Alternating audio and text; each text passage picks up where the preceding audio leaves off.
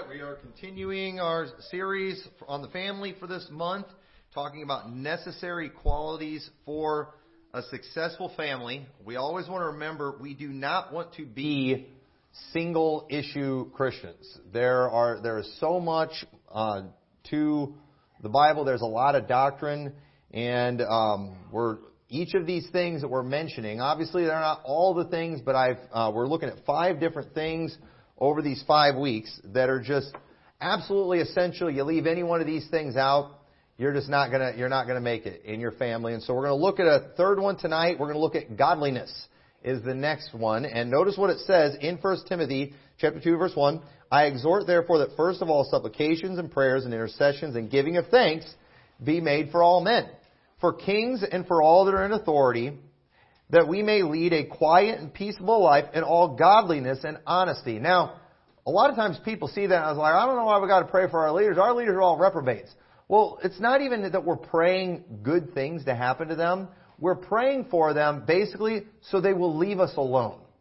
Because we want to be able to live a quiet and peaceable life in all godliness and honesty. So again, don't get offended if you catch me praying for Joe Biden. It doesn't mean that I just love that man and think he's just a wonderful thing. No, I'm praying that he makes some good decisions. I'm praying that he leaves us alone. I'm praying that, you know, his dementia gets so bad that he forgets about us and doesn't do anything to us. I mean, I just, you know, it, it's not that I care about the individual. Okay, so again, you you can take the worst reprobate politician you want.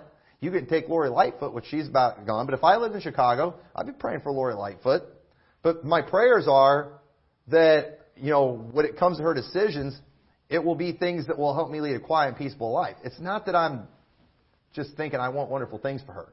No, it's because I want to be able to live a life where I can have godliness, freedom, without a physical war. And it says verse 3, For this is good and acceptable in the sight of God our Savior, who will have all men to be saved and to come into the knowledge of the truth. So God wants people getting saved. And isn't it nice that we're not fighting a physical battle when it comes to salvation? I mean, aren't you glad that it is very rare that we have any kind of police opposition when it comes to soul winning? I mean, we occasionally, uh, you know, have people that complain about the apartments and things we go to. But even then, when I got that call from a cop not too long ago about these apartments that we had been going to, he threatened me. He was acting all tough. And he told me if we come back there again, then we're going to get a warning.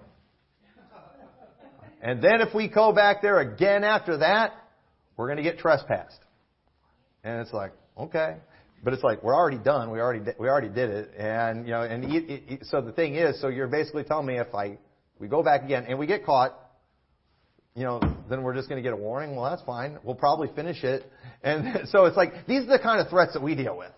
And I'm thankful for that. And, you know, and it's okay for us to pray for, you know, our leaders to not do things to hinder that because uh, God wants people to be saved. That's mentioned in there. God wants people being saved. We know that. But also, not only is it God wanting us to be saved, God wants us to be able to live a quiet, peaceful life in all godliness and honesty. So we also, God, that is another thing God wants from us. God wants godliness from His people. And in the books of 1st and 2nd Timothy, there are a lot of references to godliness. We're going to look at a lot of these things. And back in 2018, I preached a series through 1st and 2nd Timothy. And my first sermon, I was looking up my notes on it. It was called Sound Doctrine About Behavior.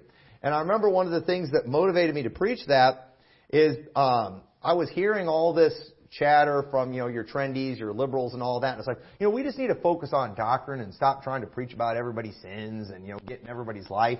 You know, we just need to focus on doctrine. But I'm like, um, according to the Bible, you know, do- doctrine is often about behavior. So it's like, how can you not talk about people's behavior and talk about doctrine? If you avoid talking about people's behavior, you're avoiding talking about doctrine. And most of 1st and 2nd Timothy, the doctrine that it's specifically referring to, and you use that word doctrine a lot, a lot of it involves our behavior. Not just our theology, no, our behavior, how we conduct ourselves, how we act, how we carry ourselves. And there is a way God expects His, his people to act, how we ought to behave ourselves in the house of God. There's all, there's the way God expects things to run in the home. There's ways God expects uh, servants to be towards their masters. There's, there's all kinds of this stuff that a lot of people would call legalism, but Paul said this is sound doctrine. And he was specifically talking about behavior. So these are really important things. And, you know, if you want a lot more specifics on the behavior, go back and listen to those, uh, listen to those subjects. But I'll, I want us to go ahead and take a look at some scriptures on this subject of godliness. Because first off, notice how in verse 2, it shows one of the reasons that we want to pray for our leaders is so they won't be a hindrance, not just in our attempt to win souls, but to live a life of godliness. Because we don't want them hindering us. It is, it is hard enough battling our flesh. It's nice if we can do it without fighting a physical war. But did you know in some places, in some countries, it's hard to do that. Did you know that that, that call to win souls is for all the world and for Christians all the world? But did you know in some countries, it's going to be very difficult for them to do that without risking a lot. We risk very little in this country. I don't even like using the word risk. We might, we might risk some social points, you know, locally from sowing in our country. But in some countries, they can lose a lot more than that. And, um, you know, I just, I, I, I'm thankful that we're not dealing with that. But it's hard enough battling our flesh. It's nice if we can do right without fighting a war. There's, there, you know, there's some places on this earth where living godly will cause physical opposition. Where if you if you separate yourself from the world, if you don't look like the world, then they're going to figure out what you are. And you're going to have problems. I, I, I can't even imagine what these people are going through. And so in America today, it is. It's really only social opposition. And we also do have spiritual opposition because of the fact we're surrounded by wickedness. And because when you're surrounded by wickedness, that makes it harder for you to do the right thing too, because we're tempted with the same things that the rest of the world's tempted with. We have flesh just like everyone else, and, and that is a challenge. But you know what? I'll take our challenges over the challenges they're facing in China, in, you know, uh, in Saudi Arabia or some place like that. I, I will take what we're dealing with over what they're dealing with any day of the week. We're, we're very, we're very blessed. But let's look at some things, more specific things that Paul mentions. Notice verse 5 chapter 2. It says, For there is one God and one mediator between God and men, the man Christ Jesus, who gave himself a ransom for all to be testified in due time. Whereunto I am ordained a preacher and an apostle. I speak the truth in Christ and lie not, a teacher of the Gentiles in faith and verity. I will therefore that men pray everywhere, lifting up holy hands without wrath and doubting. In like manner also that the women adorn themselves in modest apparel, with shamefacedness and sobriety, not with broidered hair, gold or pearls or costly array, but that which becometh women professing godliness with good works. So right here, there's several things that are mentioned. We're not going to spend a whole lot of time on this, but notice God wants us praying. You know, it, aren't you glad that we can pray publicly and people can't do anything about it? There's some places you can't do that. Some places You'll get in a lot of trouble if you do that kind of thing. But also, too, he mentions things like women adorning themselves in modest apparel. Now, don't you dare get specific about that in most churches today. If you do, um, you know, you're going to get called a legalist. You're going to have a bunch of people throw a big fit, and they're going to say, "Why don't you just talk about doctrine?" It's like this is doctrine. Adorning yourself in modest apparel, that's doctrine. That's sound doctrine. These are the things we are supposed to teach. These are the things we are supposed to exhort. And you know, people shouldn't be offended by that kind of thing. This is godly behavior, and Christians like to play dumb when it comes to adorning and modest apparel. And I think that's I think that's pretty sad. It's not hard to figure out. It says, "Let the women learn in silence with all subjection, but I suffer not a woman to teach, nor to usurp authority over the man, but to be in silence, for Adam was first formed, and then Eve. We and people get offended by that, but we should not have women leading the church. We should not have women doing the teaching in the church. We we should not have women also when it says learning in silence too. You know, ladies, it's really it would be and nobody's been doing this, but it would be really inappropriate if you know when I'm preaching something, you all are vocalizing your uh, disagreement with that kind of thing. That's, that's very shameful. And uh, it was an it was an embarrassing thing. You're not supposed to do that kind of thing. Okay, if it's that bad, your husband can act disgusted uh, by it. You know, let let him do it. And um, you know, it's it's the same thing too. It's just like uh, you know, I, I don't want to get on all these subjects too, but you know, ladies too, you know, you are supposed to be in subjection to your husband.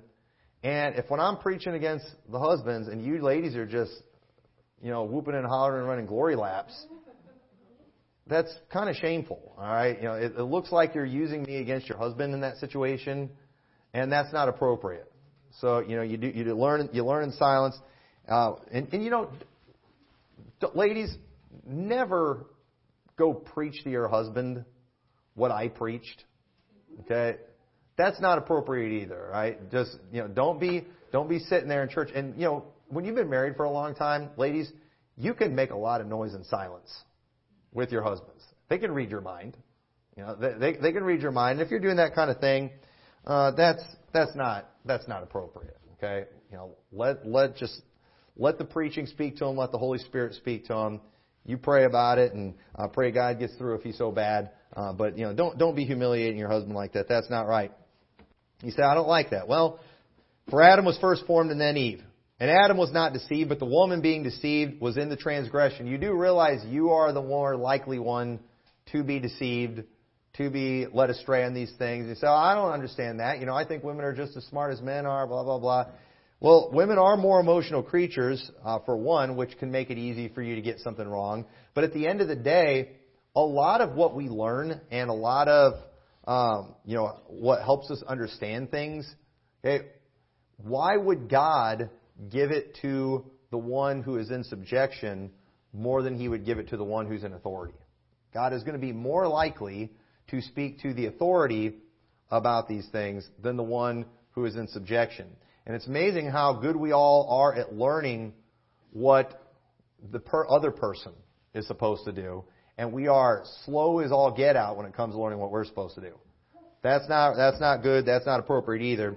And so uh, you say, I don't like that. I don't make up the rules. And the Bible is pretty clear in this area. And it says, notwithstanding, she should be saved in childbearing if they continue in faith and charity and holiness with sobriety. So there are, there are specific roles for the gender that God expects people to follow.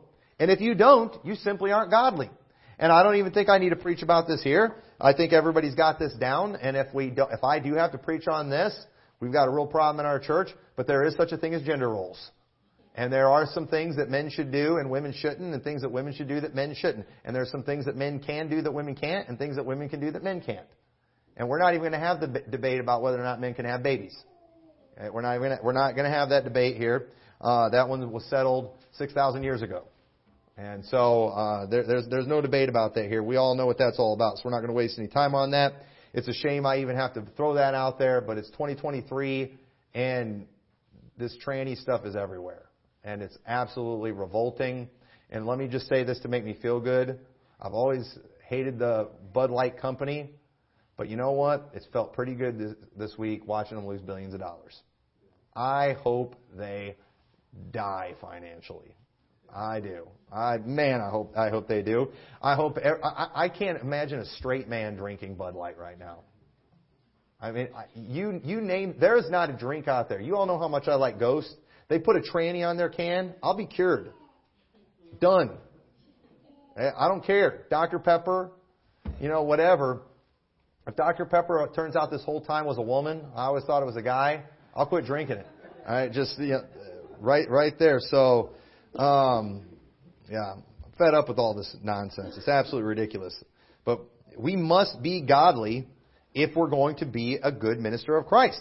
It says in 1 Timothy 4, in verse 6, If thou put the brethren in remembrance of these things, thou shalt be a good minister of Jesus Christ, nourished up in the words of faith and of good doctrine, whereunto thou hast attained. But refuse profane and old wives' fables, and exercise thyself rather unto godliness. So again, here we have doctrine being mentioned, good doctrine that's being mentioned, and what does it do? It goes on and talks about the stuff that the people who say we should be all about doctrine don't want you to talk about, and it's talking about behavior. It's talking about godliness, and it says exercise, and I want you to get a hold of this. I want you to keep this in your mind. Exercising to godliness. Exercising to godliness. Keep this in your head because I want to put an image in your head tonight that is, I think is really important. And then it goes on to say, for bodily exercise profiteth little, but godliness is profitable unto all things, having promise of the life that now is and of that which is to come. Bodily exercise, okay, it does profit little. I like bodily exercise. I enjoy exercising. It makes me feel good. Uh, you know, I, I do. I enjoy it, and it and, and there is a little profit to it. But let me tell you something. Who cares how fit you are if you're ungodly? Godliness is so much better. Exercising godliness is time so much better spent than physical exercise. And again, I am 100% for physical exercise. I, I, think, I think you ought to do it. But I, I am not impressed if you are all about the physical exercise, you eat all organic everything, you never eat anything fun, exercising all the time. I, I don't, I don't care. But if, if you're not godly, then you're unbalanced. You're not what God is looking for. God wants us to, you know, worrying about godliness. It's profitable in every area. And there is profit to being healthy. You might, you can live longer. You can have a better quality of life. But did you know healthy people die in car wrecks? Healthy people die all kinds of ways. Especially if you took the new, you know what today. You know, that there's, there's all kinds of ways you can die, folks. At the end of the day, it's not about you know, extending your life and just even quality of life on this earth. It's about the spiritual things. They matter more than anything. So he's telling them, you know, body exercise profit a little, but exercise thyself rather to godliness. And then um, says, this is a faithful saying and worthy of all acceptation. For therefore we both labor and suffer reproach because we trust in the living God, who is the Savior of all men, especially those that believe. Watch this. These things command and teach.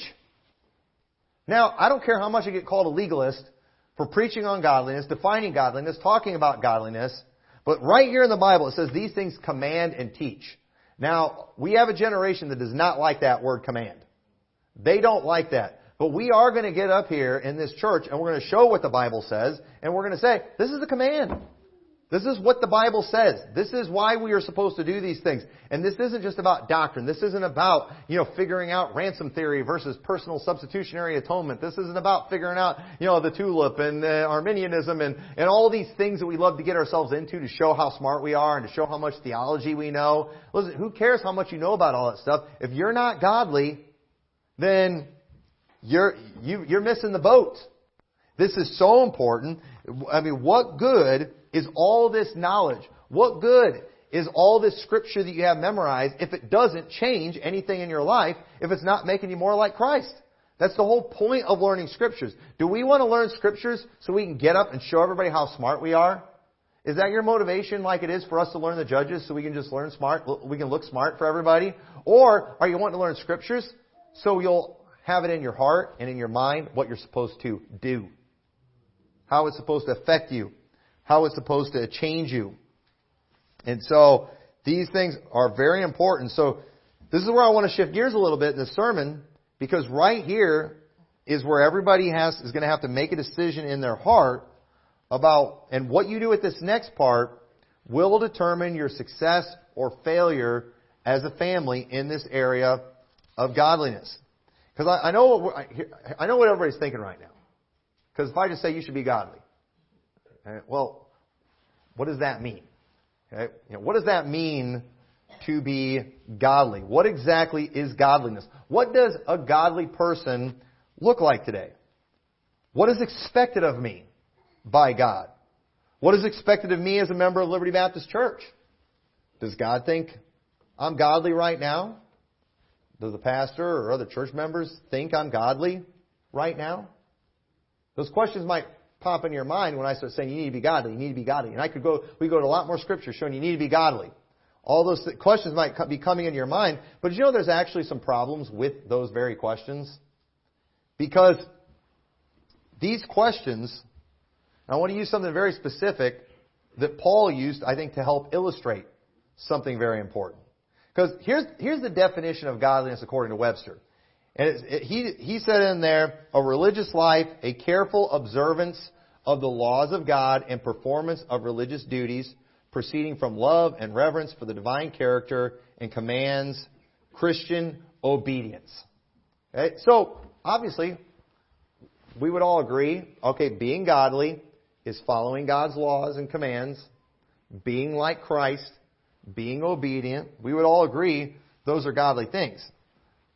But the question is, so just how much do I have to do to actually be considered godly?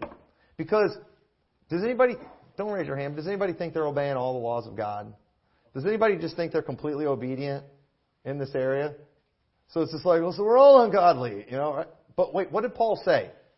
He says, exercise thyself unto godliness.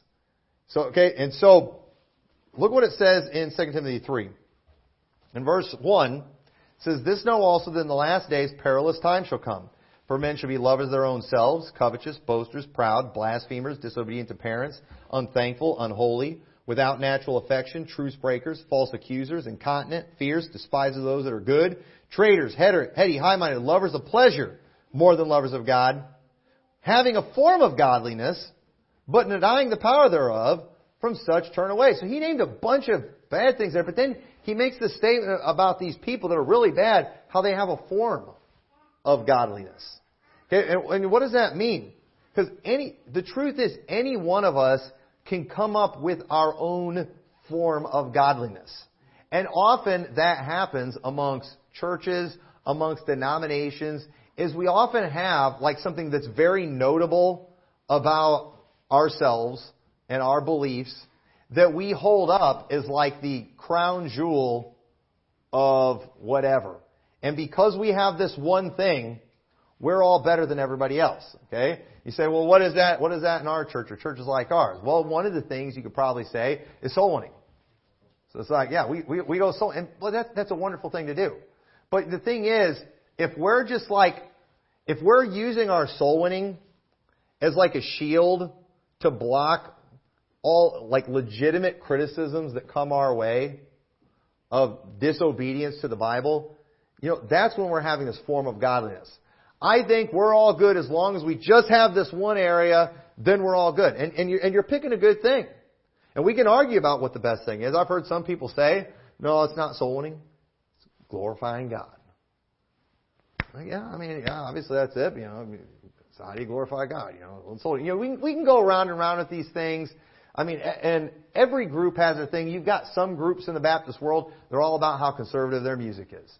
Some people, it's all about the dress. You know, you've got your Pentecostals that got us beat. You got your Amish that have them beat. You know, you got your Muslims that have them beat. You know, we, we all come up with these things. And, you know, and the Muslims use that. Look at them Americans. Look at them Christians over in America. Look at the way them ladies dress. They show their elbows in church.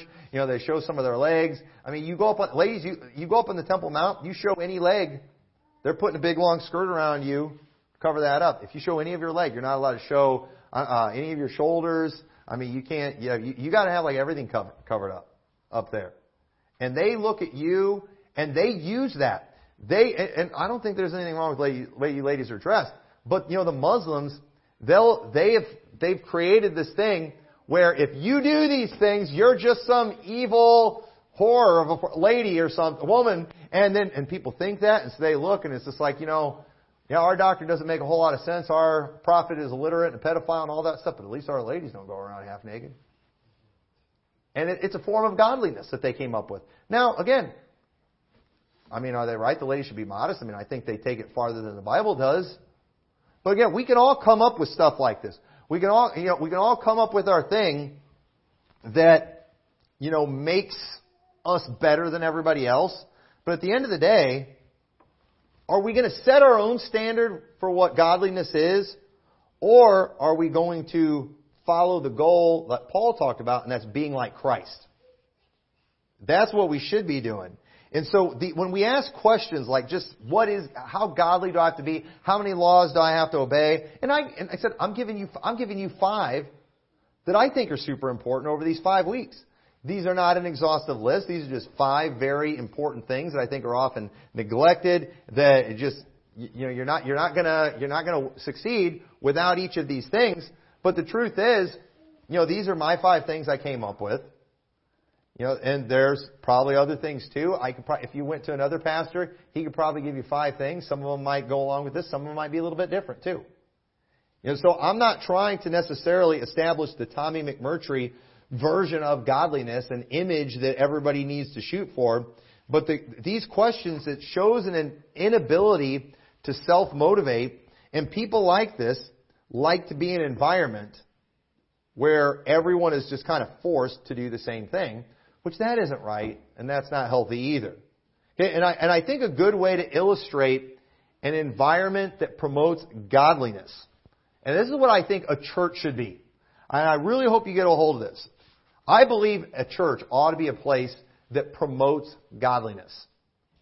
But does that mean we go around and we nitpick everyone's flaws in the church? No. So how, how do we do this? How do we have an environment that promotes godliness because we ought, we definitely ought to do that. I like to compare it to a gym. Okay? And remember what Paul said. He, he, he used, he said, but refuse profane and old wives' fables and exercise thyself rather unto godliness for bodily exercise profiteth little. So Paul made the comparison here. So I'm going to take this comparison and use it in a way I think we can relate with a little bit. So I think, you know, we all, we do, we all understand, I think it's well established godliness is more important than bodily exercise. Okay? So here's the thing. Gyms, they're supposed to be all about helping people improve themselves. And did you know that goes for the old and out of shape as well as the young and the fit? And if you go, if you go to a gym, you know, it, you do. You have people that are completely out of shape.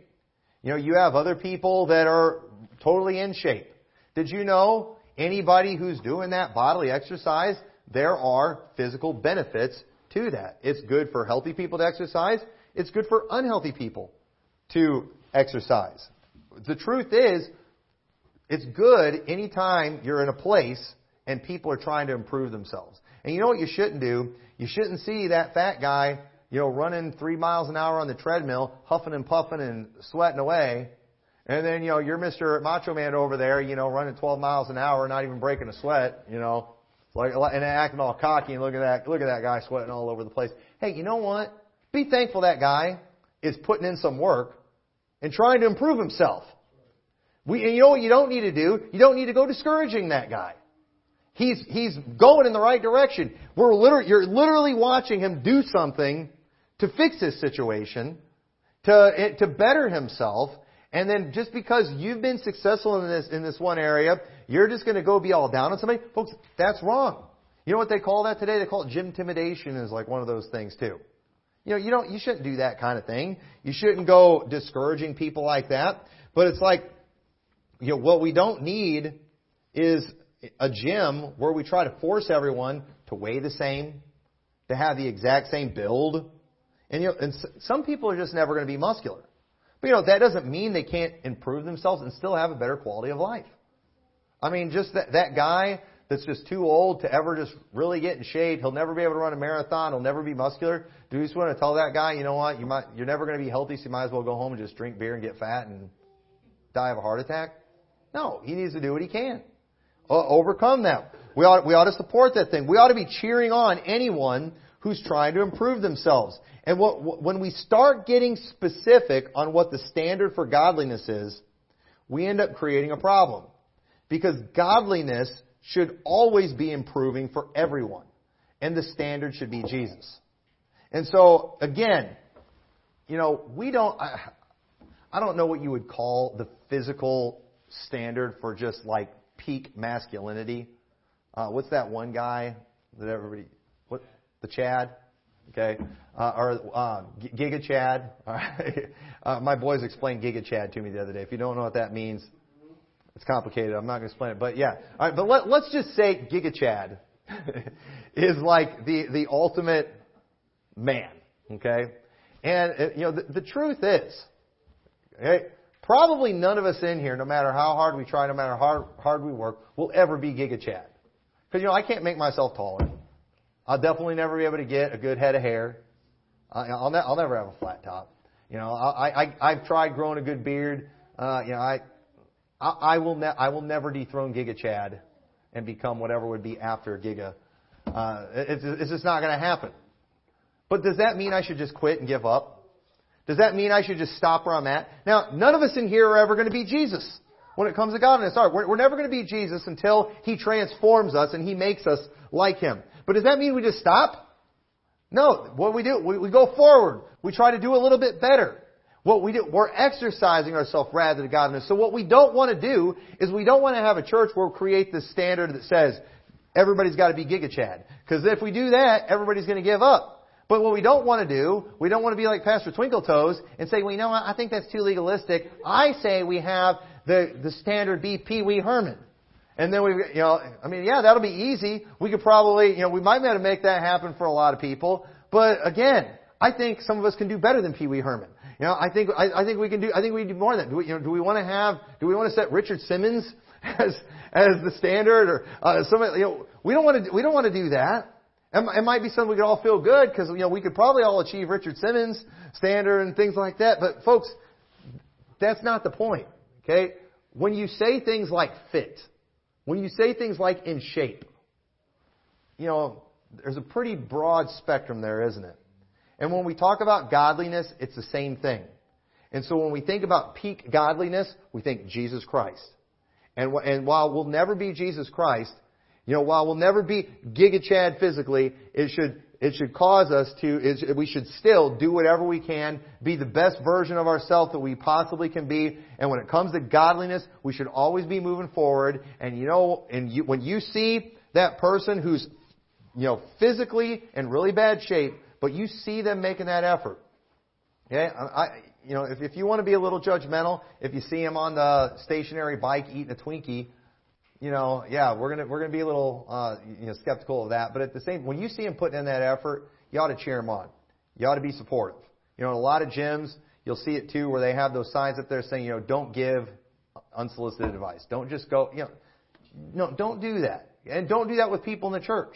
You know, we, we shouldn't be doing that. If you see somebody in the church that you feel like maybe they're struggling a little bit, just go up to them and just like, you know, I think you'd be a better Christian if you started doing this, if you stopped doing that, when, when they didn't ask you.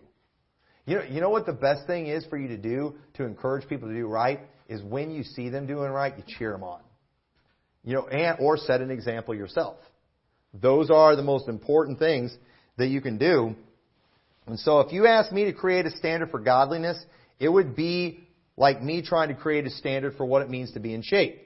Because, you know, if I, what if I said that in order to not be a soy boy beta male, you know, you have to be able to bench 250 and do 50 push-ups. You know, and I just came up with a bunch of things like that. Well, the problem is, you know, that creates that some people will probably never be able to do those things. But there might be other people who could actually potentially do more than those things. But because I, I declared this is all you need to get to, you know, I cause them to stop. But they could do more. And so we don't want to, we don't want to just set the standard for what godliness is because if somebody goes beyond that, we ought to cheer them on. If somebody doesn't make it to that, but they're doing good and they're improving themselves, then you know we ought to do? We ought to support that too. Anybody who is exercising themselves to godliness, we should be behind them. So, everyone can always be more godly because godliness and godliness is profitable in all things. And everybody can always be in a little better shape. Everybody can always accomplish a little more and we and it, it, it, there's always these benefits to it. We should uh, encourage anyone trying to do those right things, and don't discourage people uh, when they're putting in that effort. And so the important thing about a gym is, you know, does it have what you need to improve yourself and to help you live up to your potential? And the truth is, if you go to a gym and it's got, you know, I mean, all the right equipment and everything, you shouldn't just be like, oh man, I can't exercise in this gym. Everyone's out of shape. Well, listen, you don't have to do what everybody else is doing. You know, you can add more weight on, on, on, to your bar. You know, while everybody else is only going three miles an hour on the treadmill, you know, you can you can make yours go a little bit faster. You don't have to do the same thing as everybody else. And often people do that in a church. You know, they'll just look around. Oh man, these people aren't that spiritual. Yeah, but are they are they trying to stop you from being spiritual? Because that could happen too. I mean, if I went into a gym and everybody's fat and they're criticizing me for not being fat and you know and discouraging me and ridiculing me for continuing to try to improve myself, well then I'm probably going to leave that environment. But at the same time too, um, and I, I you know in, in a church, and that happens too, where you can get into a church sometimes and the people are so dead, they get mad at people that get on fire for God and are making them look bad. That does happen. That really does happen in church. Never, never discourage somebody who's, I mean, really going at it and giving their all and, and outdoing you. You say, oh, they're, they're going to burn out. Well, again, don't discourage them.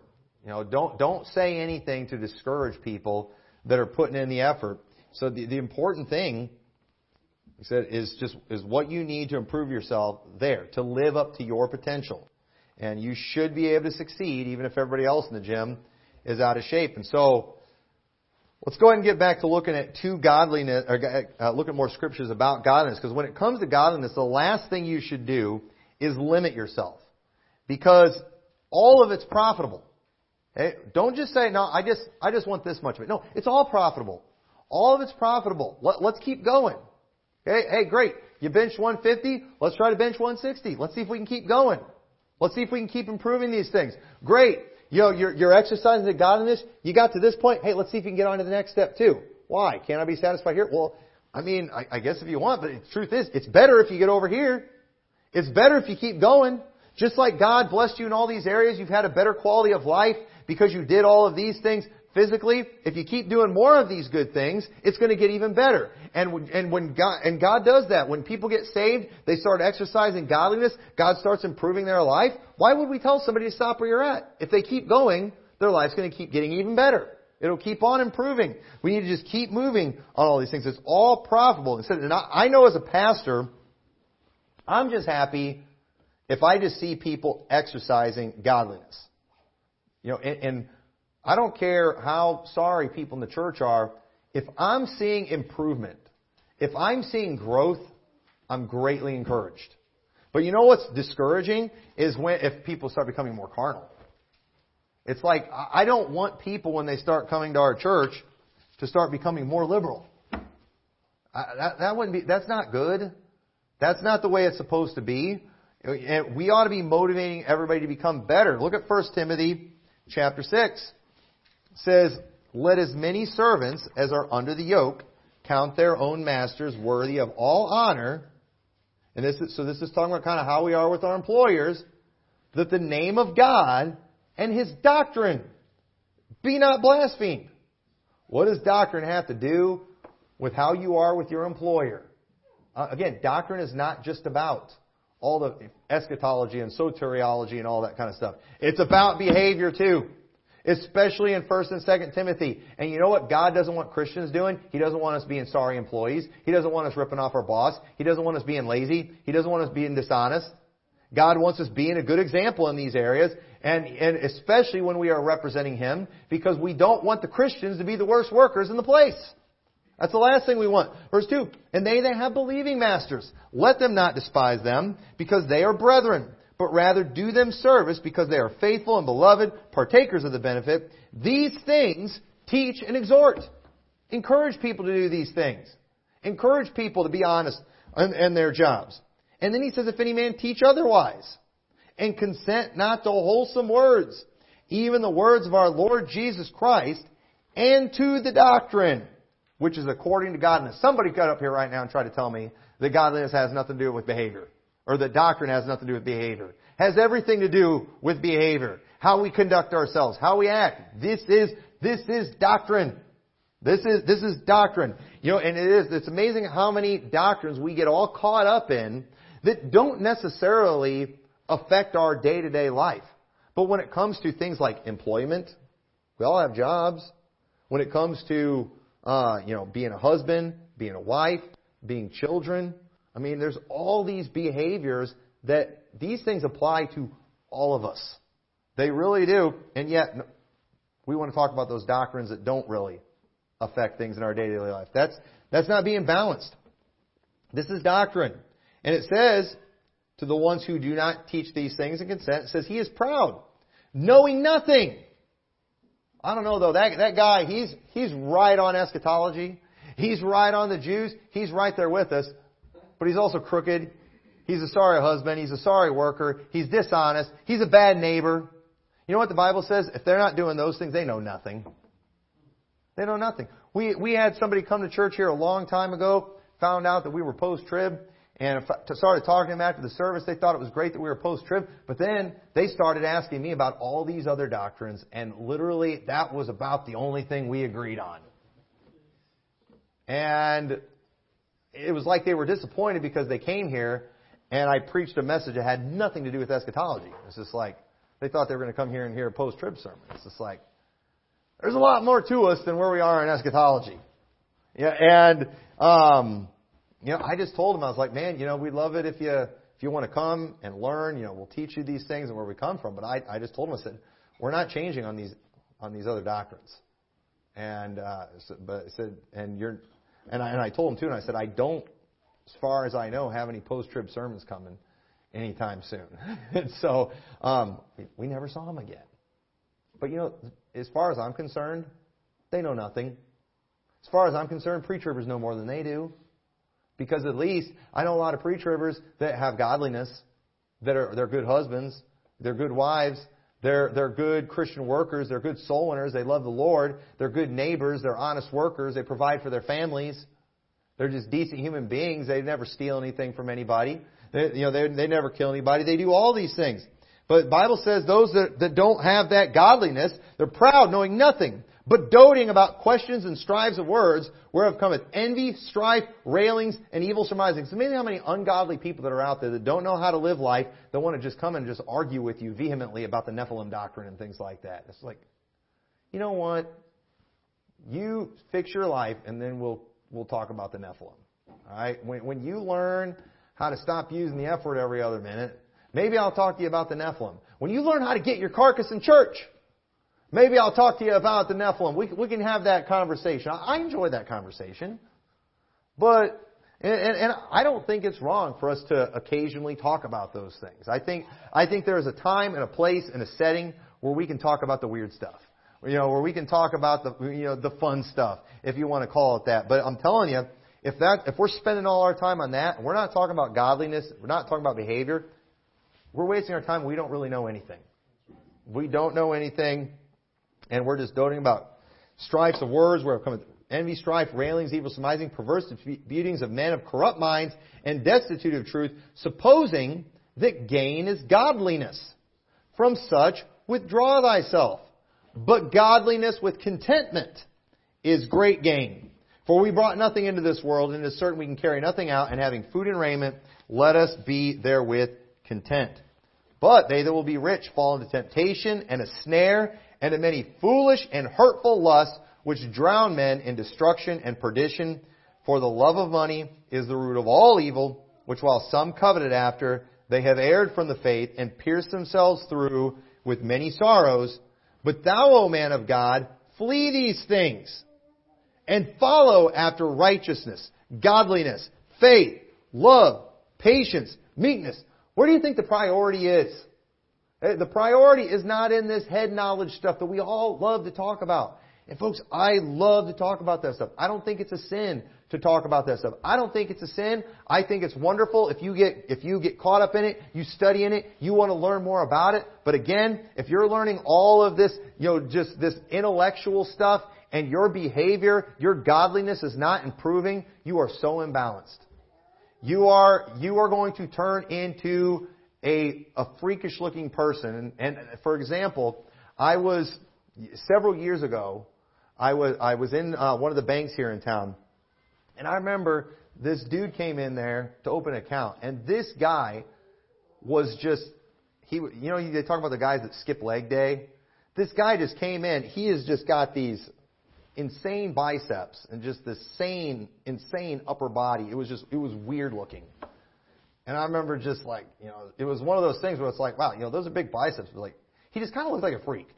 And it's like the guy, you know, and it, he was a very unique looking individual. He was, he was weird looking.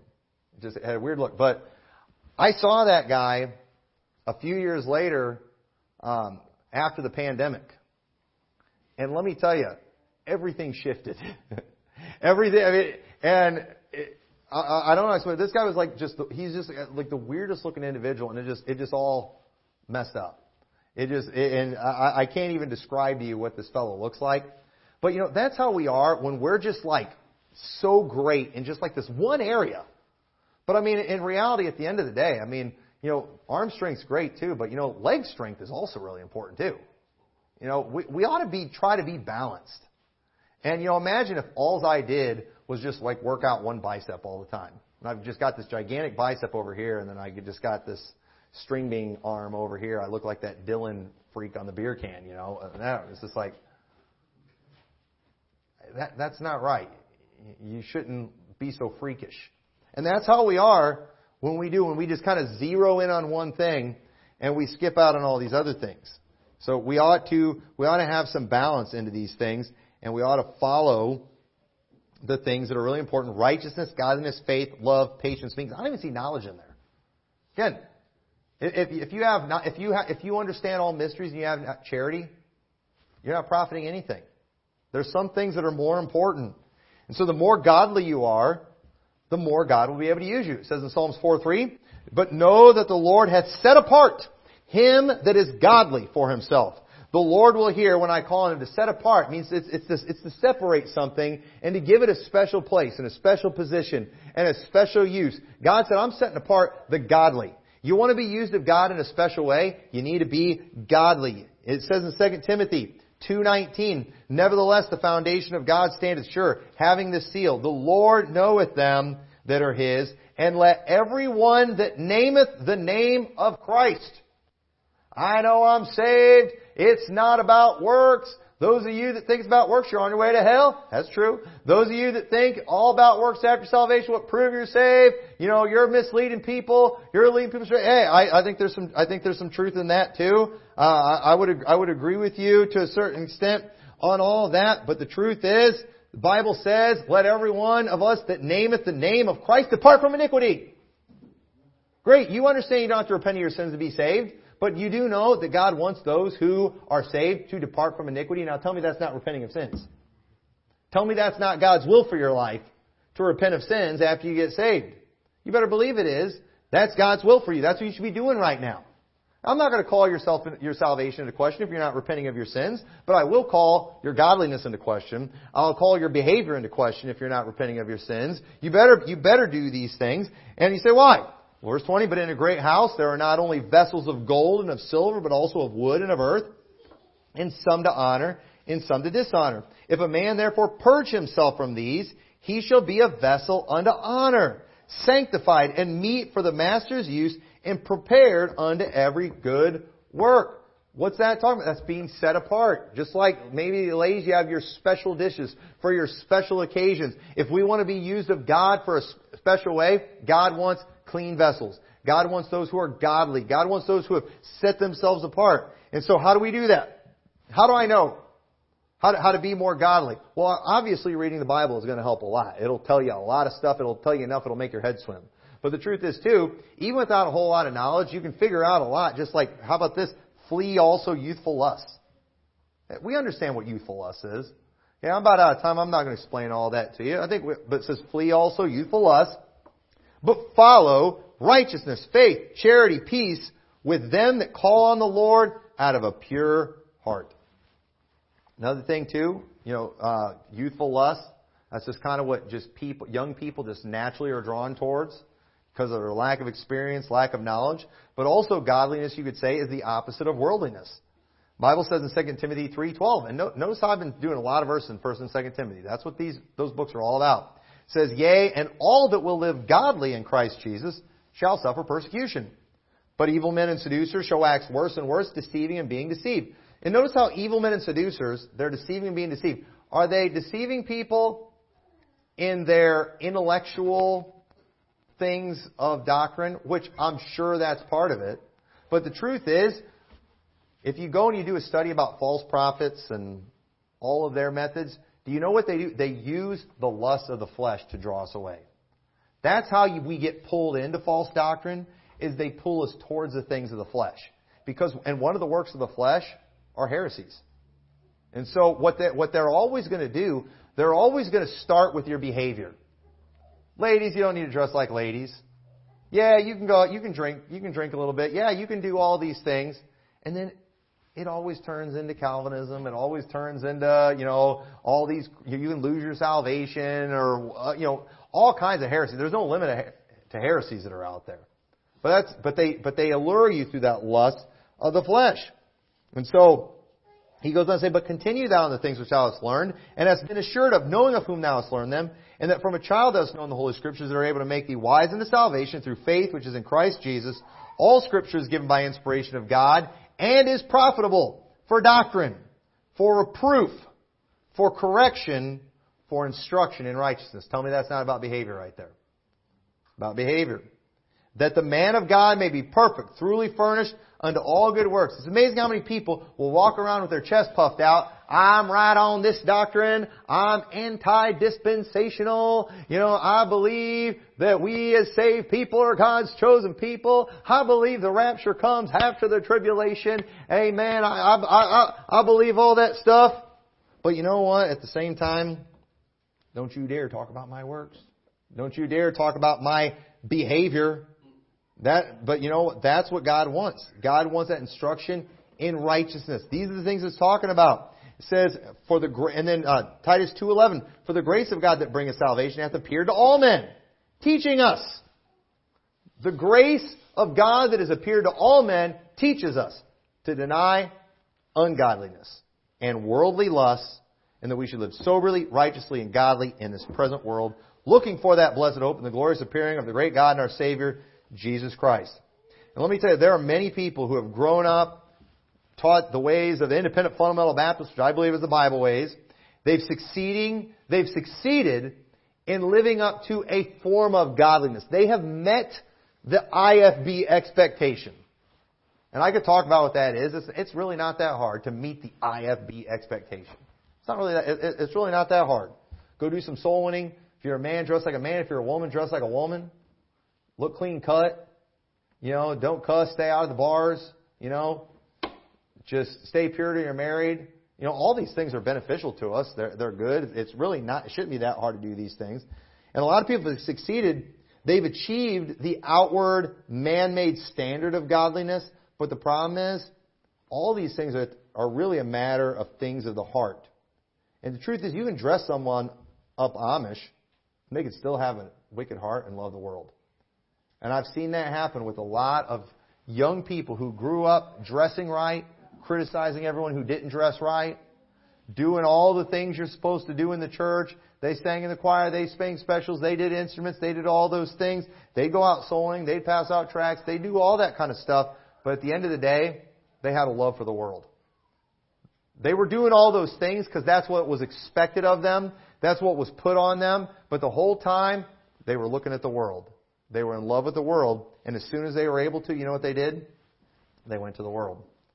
And the Bible does say, love not the world, neither the things that are in the world. If any man love the world, the love of the Father is not in him. For all that is in the world, the lust of the flesh, the lust of the eyes, and the pride of life is not of the Father, but is of the world. And the world passeth away, and the lusts thereof, but he that doeth the will of God abideth forever. And it really, it really isn't hard I don't think it's that hard. People act like it is, but I don't think it's that hard to live up to the typical IFB standard that people have. It, it, it really isn't hard to live up to a standard that'll keep you from getting kicked out of this church. It really isn't. It, it, it's not that hard to live up to a standard that'll keep me happy with you as a pastor. It's not that hard. But do you want to stop there? Or do you want to keep going? Do you want to exercise yourself into godliness? Do you want to become more like Christ? You know, I might be satisfied if we're Pee Wee Hermans, but you know what? I think you can do better than that. I think we can all do better than what we're doing when it comes to our godliness. We, we all can. Every one of us can. We all should be improving. We need to be going in the right direction. And it, what is difficult is getting your children to fall in love with the Lord so they'll want to be like Him. Too many parents are letting their kids fall in love with the movie stars, the pop singers, the athletes, Man, we've got to figure out how to get our kids to fall in love with the Lord so they'll want to be like Him. Every family needs to make that effort to live godly and to make sure your family sees the fruit and the benefits of godliness so they'll want even more. We should want our next generation to do better than us. Never criticize your kids if they grow up and they're more strict than you in some areas. If they do more than you do in some areas. If, if you know, I I'm not going to be mad if my boys are in better shape than me physically. And I'm not going to be I'm definitely not going to be mad if they're more godly than I am. That's that's great. That's wonderful. Because I want the best for them. And, the, and and whatever godliness I've had in my life, it's been very profitable for me. And it will be profitable for them too. So with that, let's pray. Dear Lord, I thank you for this clear instruction. I thank you for this good doctrine that we looked at tonight uh, concerning godliness. And I pray, Lord, that we will uh, not just get this mindset of I want to be a good, independent, fundamental Baptist, but we'll have a mindset of I want to be like Christ. And that we'll all just move forward, Lord. I pray that we'll all just keep on exercising this area, keep on getting better, help us to just fall in love with you, help us to be inspired by you. And I pray we'll continue to see great things in the lives of each one. In your name we pray. Amen.